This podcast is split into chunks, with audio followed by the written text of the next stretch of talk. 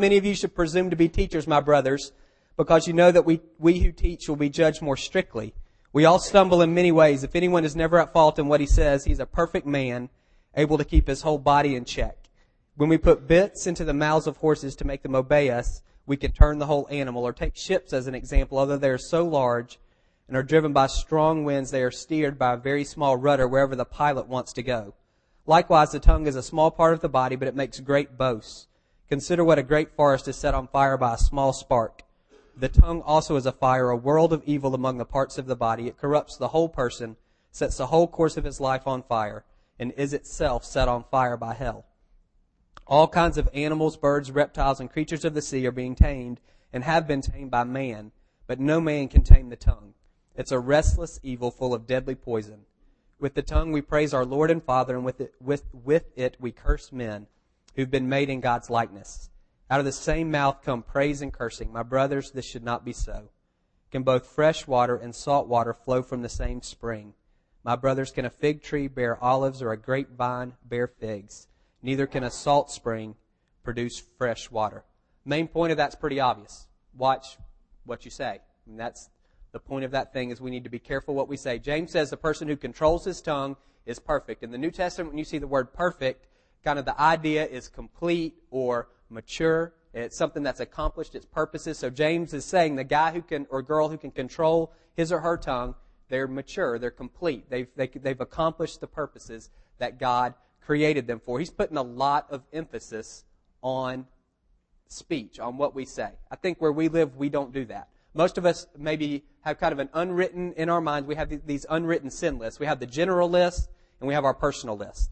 The general list might have stuff like at the top is, you know, murder or blasphemy or kidnapping, whatever the big ones are. They're on the general list. And then we have the personal list, and that's the stuff that we struggle with. It's, you know, pride or jealousy or whatever. And if we were to merge our two lists, coincidentally, our personal list, usually those are pretty far down on the general list. We don't commit any of the big sins, or the sins that we commit aren't really that big in our mind. And for most of us, verbal sins are nowhere on either one of them. Like that's, God's got bigger things to worry about than what I say. They say the average person speaks about 16,000 words a day. So if you start that, let's say you hit that when you're 18, children should be seen and not heard. So when you're 18, you start doing 18,000 words, 16,000 words a day, and you live to 75. You've spoken about 332 million words in that 50, whatever this, 50 year lifespan. That's a lot of words. But most of us don't think about any of them. Everybody says pretty much whatever they want with very little consequence. And so it's easy for us to think the same thing, but the New Testament puts a lot of emphasis on what we say. There's at least a dozen ways you can sin by what you say listed in the New Testament. Really, the summary, it's what your mama said. If you can't say anything nice, don't say anything at all. But the Bible gives a lot more specifics. Just real quick, I'm just going to run through these real fast. Gossip. Literally, that's a whisperer. One who pours his or her poison against their neighbor by whispering. As Christians, one of the traps we need to be aware of is the prayer request trap. So, under the guise, under the pretense of sharing with you how you can pray for him, I'm going to tell you all their dirt. And then if I say, but pray for them, somehow that makes it okay. That doesn't make it okay. It's still gossip. If you're not, if you want to tell him your stuff, then you tell him your stuff. But if it goes through me, then it's gossip. It's a huge sin in the church. Slander. This is not really a word that we use a lot. Literally, it means backbiter. Someone who speaks evil against another. The only difference between someone who gossips and someone who slanders is the person who slanders says it in public the one who gossips says it in private. That's it. The content is the same. The intention is the same. Again, in the South, we have this bless his, bless her heart thing that we tag on the end. You can say whatever you want. And you put bless his heart on it. Sometimes it's okay. That guy's an idiot. He's a moron. Oh, but bless his heart. All right. I guess it was fine then. The secular version of that is just kidding. Say whatever you want. Oh, I was just kidding. Don't. Boasting. You know what this is? One who brags about their accomplishments, usually exaggerated for the purpose of making themselves look good. Reviling, that's not a word we use in the King James. It's called railing, railing against someone. It's using abusive language. Quarreling, you know what that is. Clamoring, That shouting, usually about something controversial, kind of the picture. Um, it's from where it's ravens, the bird ravens squawking at each other. That's what clamoring is. Evil speaking. That's really more like a blasphemer. In the, in the NIV, that word's also translated slanderer, but it's a different word. It really means blasphemer, but not towards God, towards another person. Saying something that's intentionally designed to, to tear down another person's reputation. Um, obscenity, filthy language, that's either talking about bad things or using bad language. Foolish talking, this one's a little, again, if you got 16,000 words a day, foolish talking is, uh, it's idle, worthless kind of talk. I think for some of us, this kind of fits under there. Again, kind of in Christian circles, one things we can fall into is counseling people. Somebody comes to us and they want to say, this is what's going on, and we take advantage of that opportunity to tell them everything that they need to do. And, and James says earlier in chapter 1, we need to be quick to listen and slow to speak. A lot of us are the opposite. We're pretty slow to listen and we're pretty quick to speak. If you're the kind of person who, when someone's talking to you about what's going on, if you're waiting for them to breathe so you can jump in, you're quick to speak. And we think because we've got good information, we need to deliver it. But information is not wisdom. Information at the right time is wisdom. Information doesn't change very many people, but very few people are not changed by wisdom. We can go next door and we can tell the eight, nine year olds about dating. It's information at this point. When they're 15 and 16 and 17, we tell them the same stuff and it becomes wisdom because it's timely.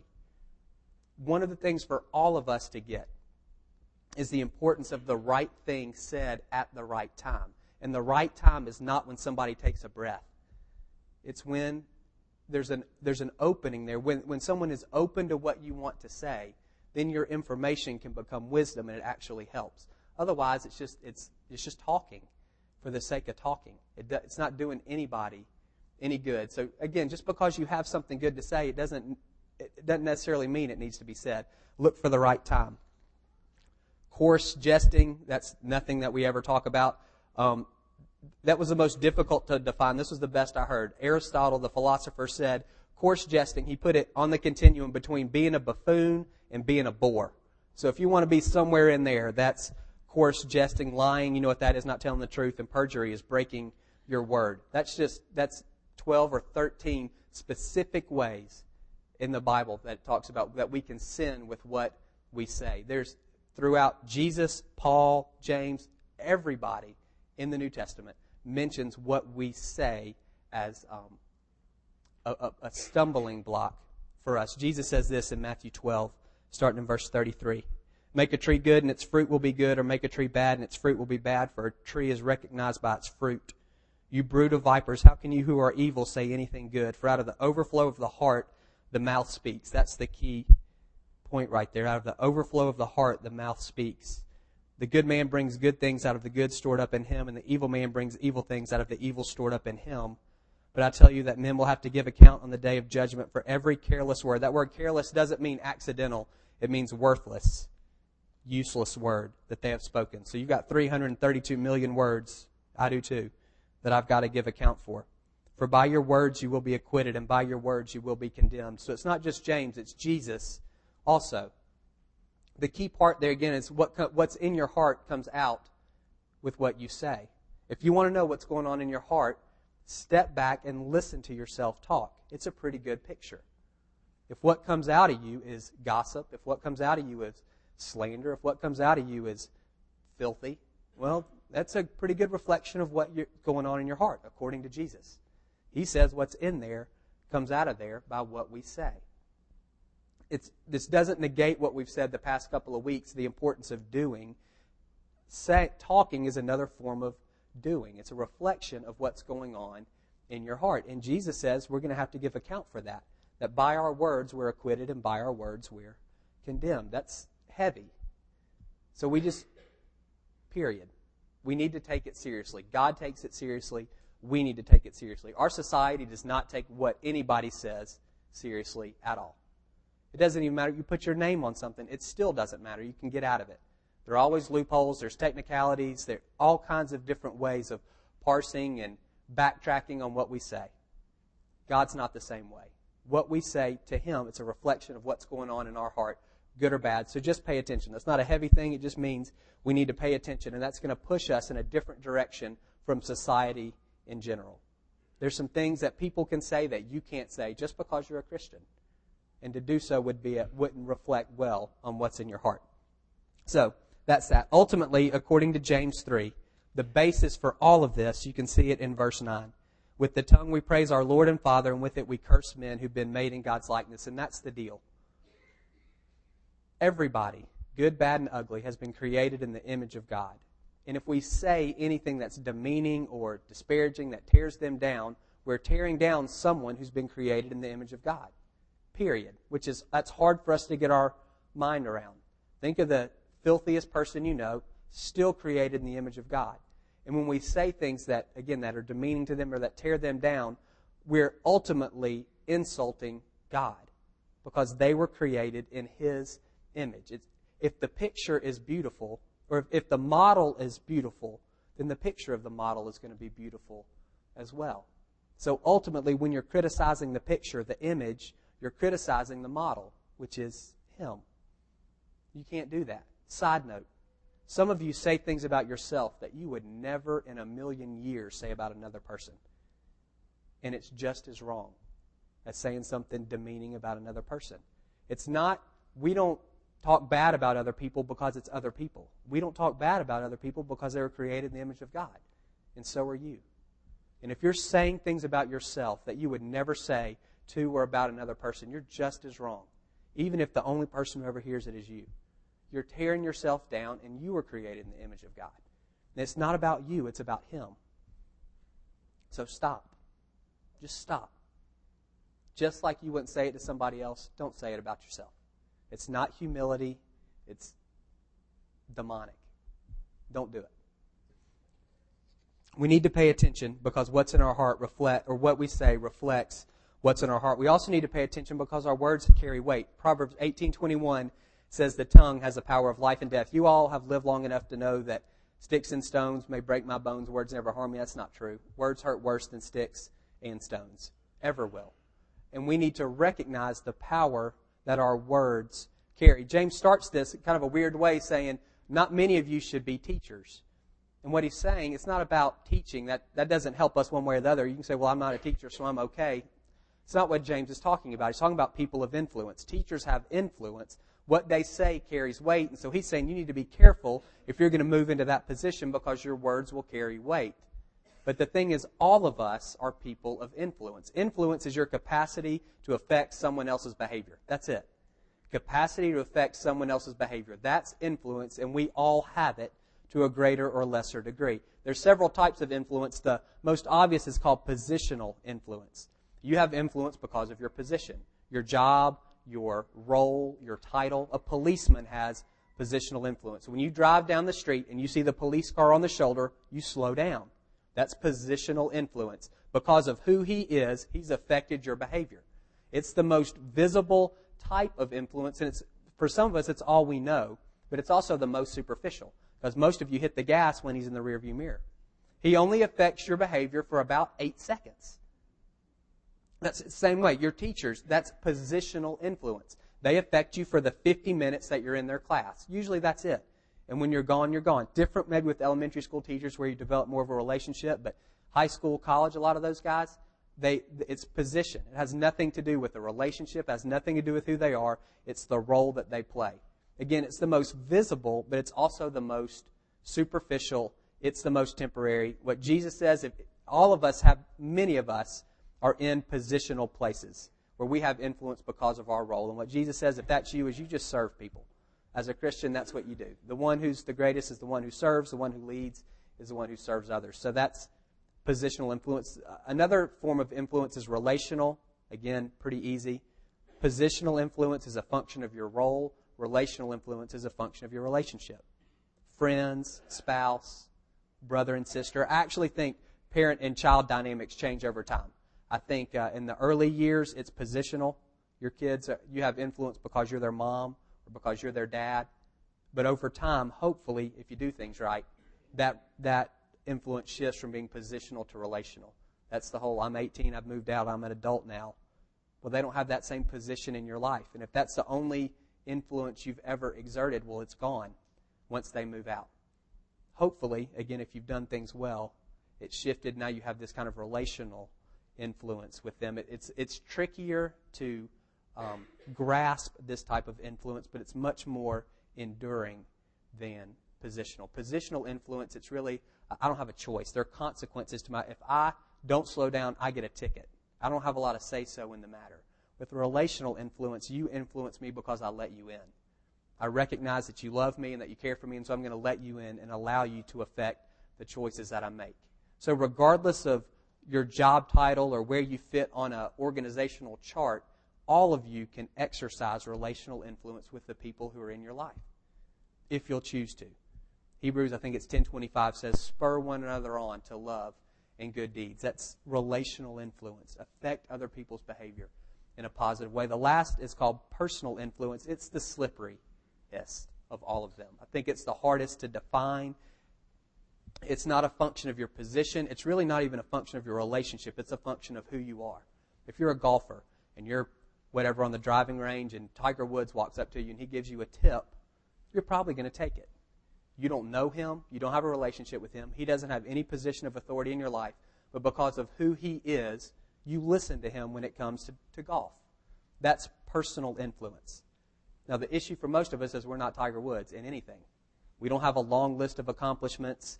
There's not near consensus that we're the best in the world at anything. But for me, biblically, personal influence is not so much what we've done. It's not a list of accomplishments. It's who we are. It's the influence Jesus exercised. In Mark, I think it's 122, after he's taught, it says the crowds were amazed because he taught as one having authority, not as the teachers of the law.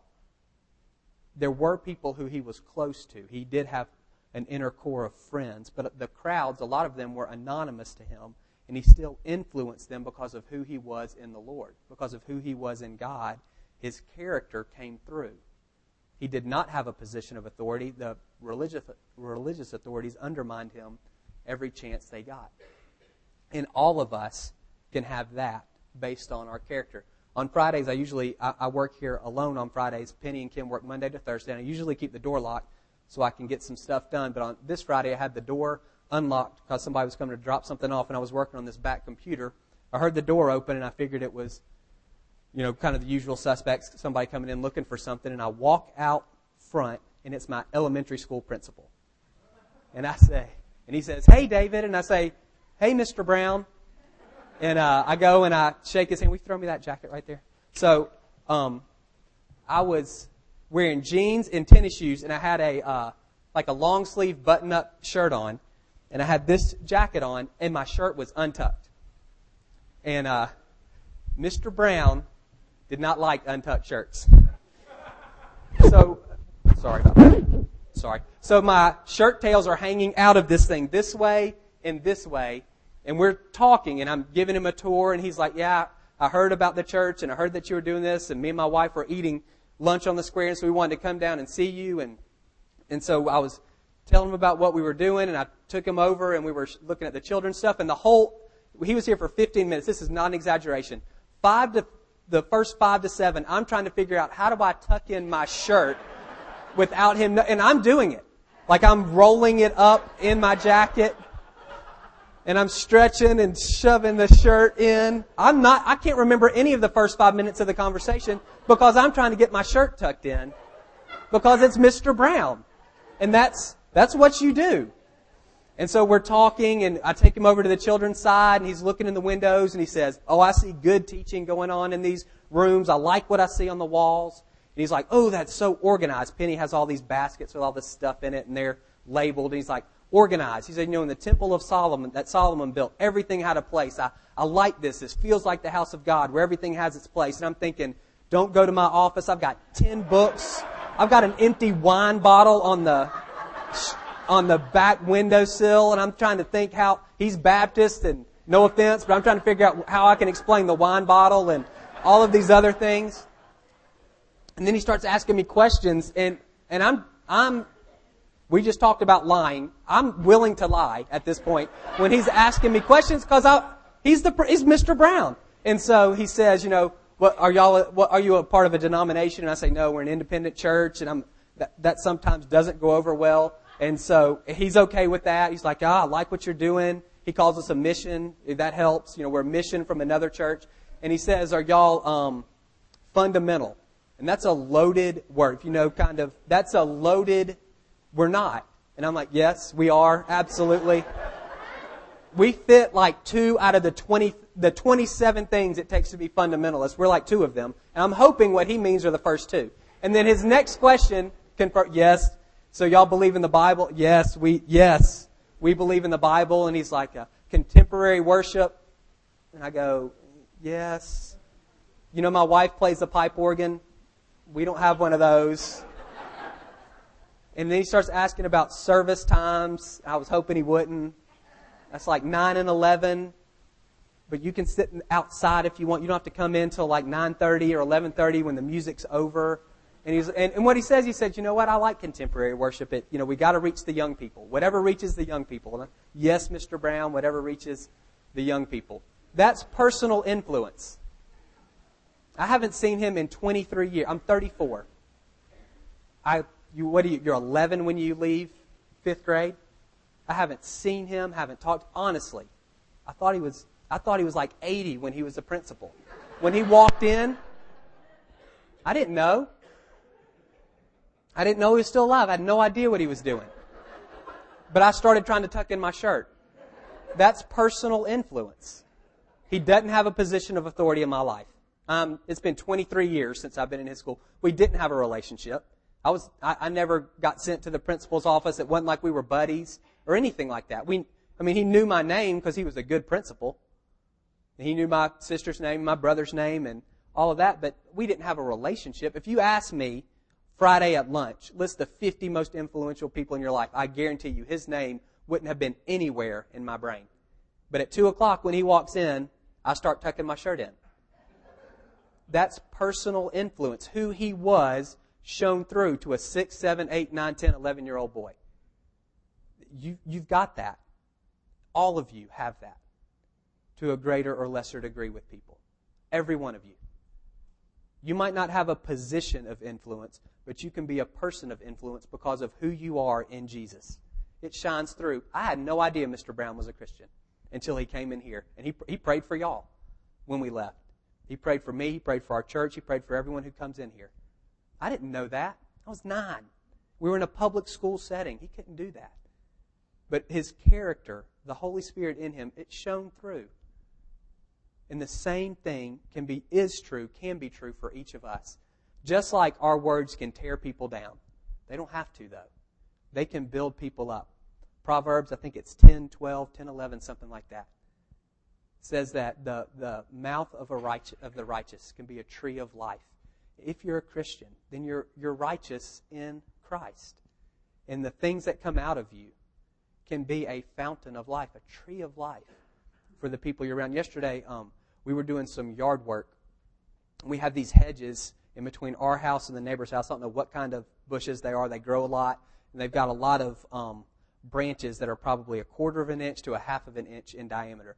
And my wife Misty was using the electric hedge trimmers, and she was doing this, and I had the loppers, and I was going back and trying to cut the bigger branches. And so she's telling me to get my head in there to try to cut some of these. The leaves look different on this whatever. So some are green and some are variegated, so I got to cut out the green ones so it's all variegated. So I'm sticking my head in here and I'm trying to use these loppers and I'm wearing sunglasses. I have my contacts in, I'm wearing sunglasses trying to do this. And a tree branch comes in behind my sunglasses and hits me in the eye. And I'm, and it hurts and I'm, you know, what? And I pull out my contact and it's, it looks like you shot a bullet through it. It's in, it's shredded. Could have been my eye contact thin, clear, forgot about it. Your words can be the same way. That's protective covering for the people who, it's tough out there. There are a lot of arrows being shot at a lot of people. And if you, in the, the, the, the realms of influence you have, if you'll choose to say things that are encouraging, not lying, that are honestly encouraging, that are loving, that are full of grace and truth, It'll be like that contact was for my eye. And when the arrows come, it, they won't, they won't know that there's a covering on their heart, but there'll be a covering on their heart. You can do that. Every one of you can do that. If you're a Christian, the Spirit of God lives inside of you. And He knows everybody better than we know anybody. And if we'll take time to dial down and just ask Him, God, how do I encourage blank today? He'll tell you. And then just say it. It doesn't have to be fancy. You don't have to use King James English. You don't have to quote a verse. Just say it. These guys are coming in. Y'all can come on in. The kids are coming in. We're going to baptize a couple of folks today. And under your chair, there are note cards. And one of the things we believe as a church is that God speaks to the body through the body. And I don't want y'all just to sit there and watch. When these guys are being baptized, I want y'all to ask God to give you a word of encouragement for them. I don't care if you know them or not. God does. And He knows you, and you just need to go with what He says. If it's one word, if it's a picture, if it's a Bible verse, if it's a sentence, I just want you to write that down. We'll have a basket in the back, and when you leave, I want you to drop the card in there. I want you to write the person's name at the top, and then just drop the, write whatever the Lord puts on your heart and put it in the back, and we'll compile all of that and give it to them. My daughter was baptized. We did this, I think, in August, and she got a book full of all of the, and she reads it. And it's, it's like a covering for her. She can go back and see people who she doesn't know. This is what they saw in her when she was being baptized. And that's what we're doing here.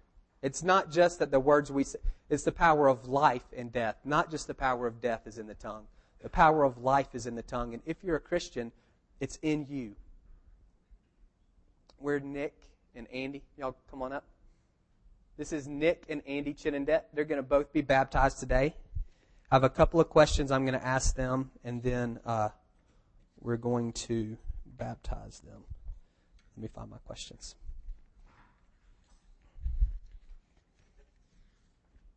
Why don't you guys come stand right out here? I can't see y'all. Y'all slide around. Do you need this back? Thanks. You guys can look at them, and I'm going to ask you the questions. Do you believe in God the Father Almighty, maker of heaven and earth? Good. Do you believe in Jesus Christ, his only Son, our Lord, who was conceived by the Holy Spirit, born of the Virgin Mary, suffered under Pontius Pilate, was crucified, dead, and buried, who rose again on the third day and ascended to the right hand of God, from where he shall come again to judge the quick and the dead? Do you believe in the Holy Spirit? Let's pray. God, I thank you for Nick. I thank you for Andy. I thank you for Amber, their family, the way you've been working uh, the past, particularly over the past 12 to 18 months. And God, this is a, you, like both said, this is a day you've made, and this is special to you. You had this circled on your calendar. And so, Lord, now we ask that this would not just be about getting Nick and Andy wet, but Lord, that as we pour water on their heads, we pray that you would pour your spirit out into their hearts. And God, that they would get up uh, from this experience. And God, that they would be new men, strong in you. At Jesus' baptism, you spoke words of blessing over him. And we want to do that as a congregation. We want to welcome them, not into the family of Stonebridge, but into the body of Christ. And so, Lord, I pray that you would speak words of blessing and identity over them now. In Jesus' name. All right, you guys can slide over. We're going to baptize Andy first. This is his mom, Amber, and our children's pastor, Penny, and they're going to uh, do that. So, Andy, is it?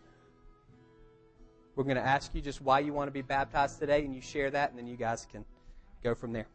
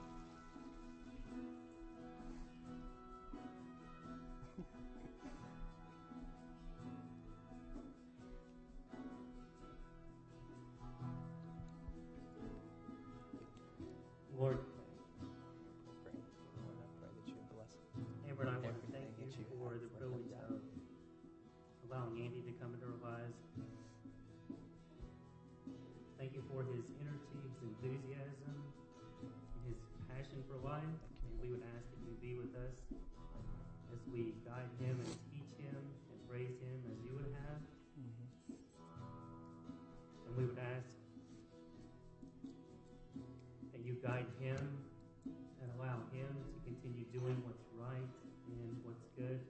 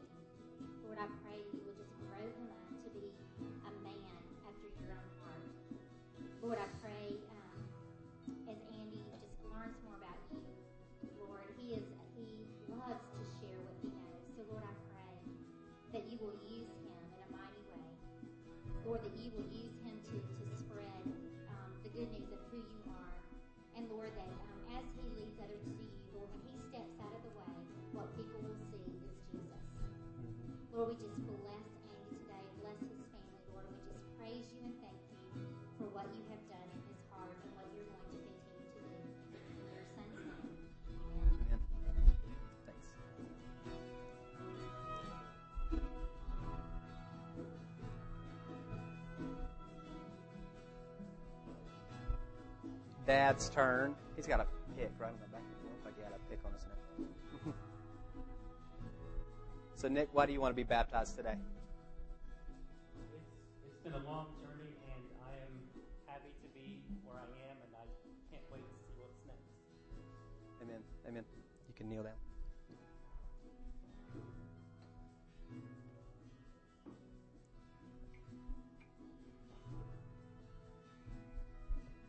Nick, we baptize you in the name of the Father, and of the Son, and of the Holy Spirit. Amen.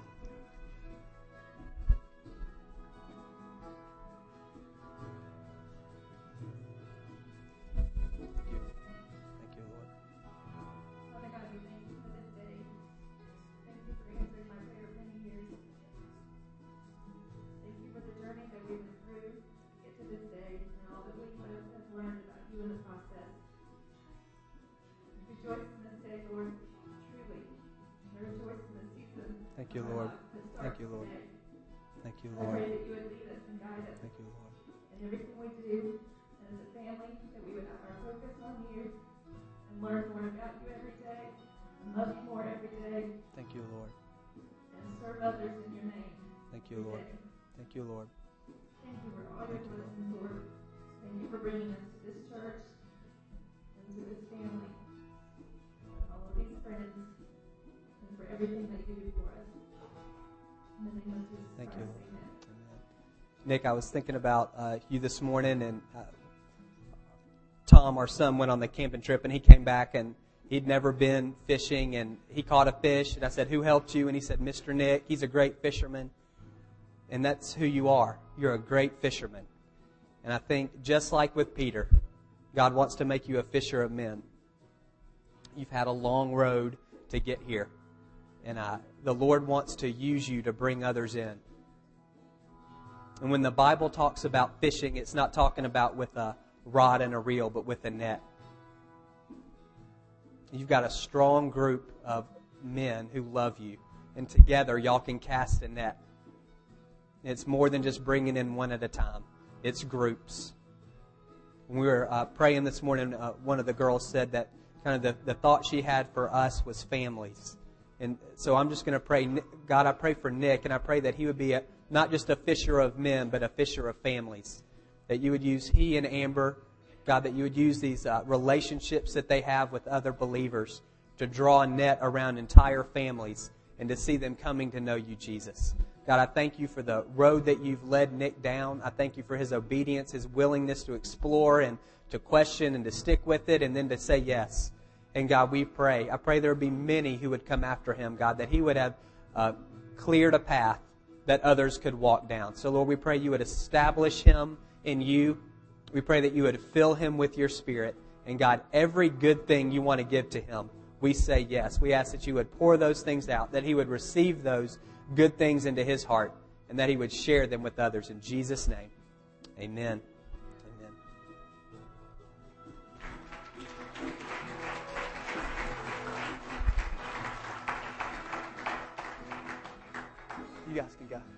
The kids are going to go back, so parents, you can pick up your kids back at the um, in their room. That'd just be better for us, I think, in terms of making sure nobody sneaks out the back door. Um, y'all can stand. We're going to close with worship. I'm going to pray. Uh, we'll have ministry teams up front. If there's anything stirring in your heart, if you want a prayer for anything, we'd love to pray for you. Otherwise, Bo will close us out um, when we're done. So y'all can stand.